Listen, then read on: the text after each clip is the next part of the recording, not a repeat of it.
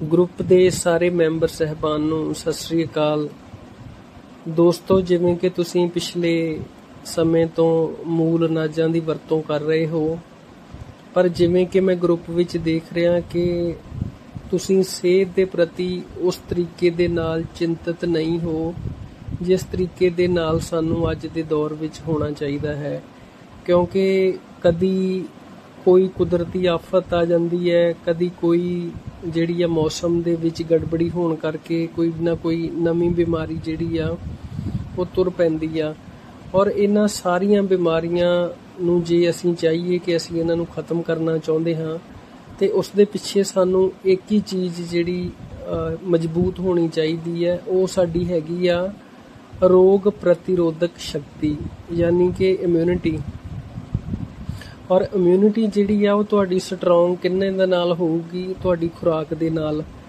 ਪਰ ਤੁਹਾਡੀ ਖੁਰਾਕ ਜੇ ਆਪਾਂ ਕਹੀਏ ਕਿ ਤੁਹਾਡੀ ਖੁਰਾਕ ਜੇ ਬਾਜ਼ਾਰੀ ਖਾਣਾ ਆ, ਜੇ ਤੁਹਾਡੀ ਖੁਰਾਕ ਦੇ ਵਿੱਚ ਕਣਕ ਸ਼ਾਮਲ ਆ, ਜੇ ਤੁਹਾਡੀ ਖੁਰਾਕ ਦੇ ਵਿੱਚ ਚੌਲ ਸ਼ਾਮਲ ਆ,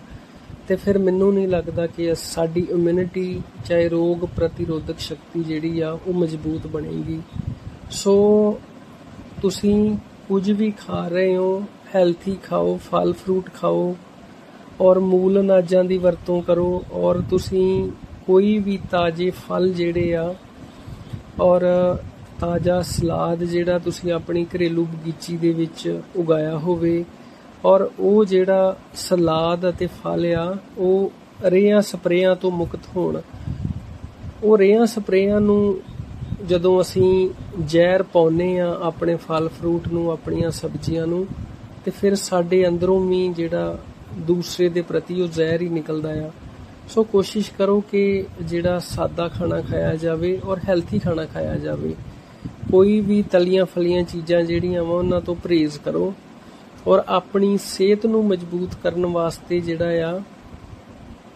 ਮੂਲ ਅਨਾਜਾਂ ਨੂੰ ਆਪਣੀ ਖੁਰਾਕ ਵਿੱਚ ਸ਼ਾਮਲ ਕਰੋ। ਕਿਉਂਕਿ ਮੂਲ ਅਨਾਜਾਂ ਦੇ ਨਤੀਜੇ ਤੁਸੀਂ ਖੁਦ ਹੀ ਦੇਖ ਚੁੱਕੇ ਹੋ ਕਿ ਕਿਸ ਤਰੀਕੇ ਦੇ ਨਾਲ ਉਹ ਸਾਡੀ ਸਿਹਤ ਨੂੰ ਤੰਦਰੁਸਤ ਰੱਖਦੇ ਹਨ। ਔਰ ਇਹਦੀ ਬੜੀ ਵੱਡੀ ਮਿਸਾਲ ਸਾਡੇ ਗਰੁੱਪ ਦੇ ਮੈਂਬਰ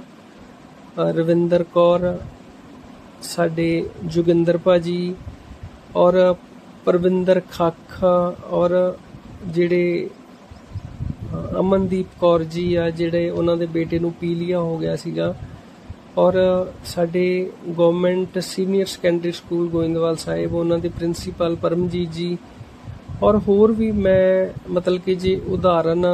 ਦੇਈ ਜਾਵਾਂਗਾ ਤਾਂ ਉਹ ਨਾਮ ਜਿਹੜੇ ਆ ਮੇਰੇ ਕੋ ਖਤਮ ਹੀ ਨਹੀਂ ਹੋਣੇ। ਸੋ ਹਰੇਕ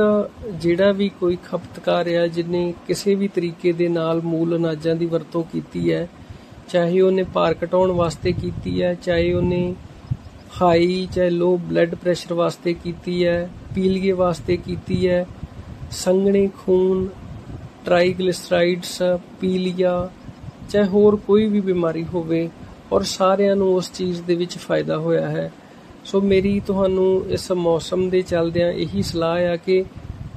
ਸਾਫ਼ ਸੁਥਰਾ ਖਾਣਾ ਖਾਓ ਔਰ ਕੋਸ਼ਿਸ਼ ਕਰੋ ਕਿ ਤੁਹਾਡੀ ਬਗੀਚੀ ਦੇ ਵਿੱਚ ਜਿਹੜੇ ਵੀ ਕੋਈ ਫਲ ਫਰੂਟ ਤੇ ਸਬਜ਼ੀਆਂ ਬੀਜੇ ਹਨ ਜਾਂ ਤੁਸੀਂ ਗਮਲਿਆਂ ਵਿੱਚ ਬੀਜੇ ਹਨ, ਜੋ ਰੇਹਾਂ ਸਪਰੇਆਂ ਤੋਂ ਮੁਕਤ ਹੋਣ, ਉਹਨਾਂ ਨੂੰ ਆਪਣੀ ਖੁਰਾਕ ਵਿੱਚ ਸ਼ਾਮਲ ਕਰੋ। ਧੰਨਵਾਦ ਬਹੁਤ ਬਹੁਤ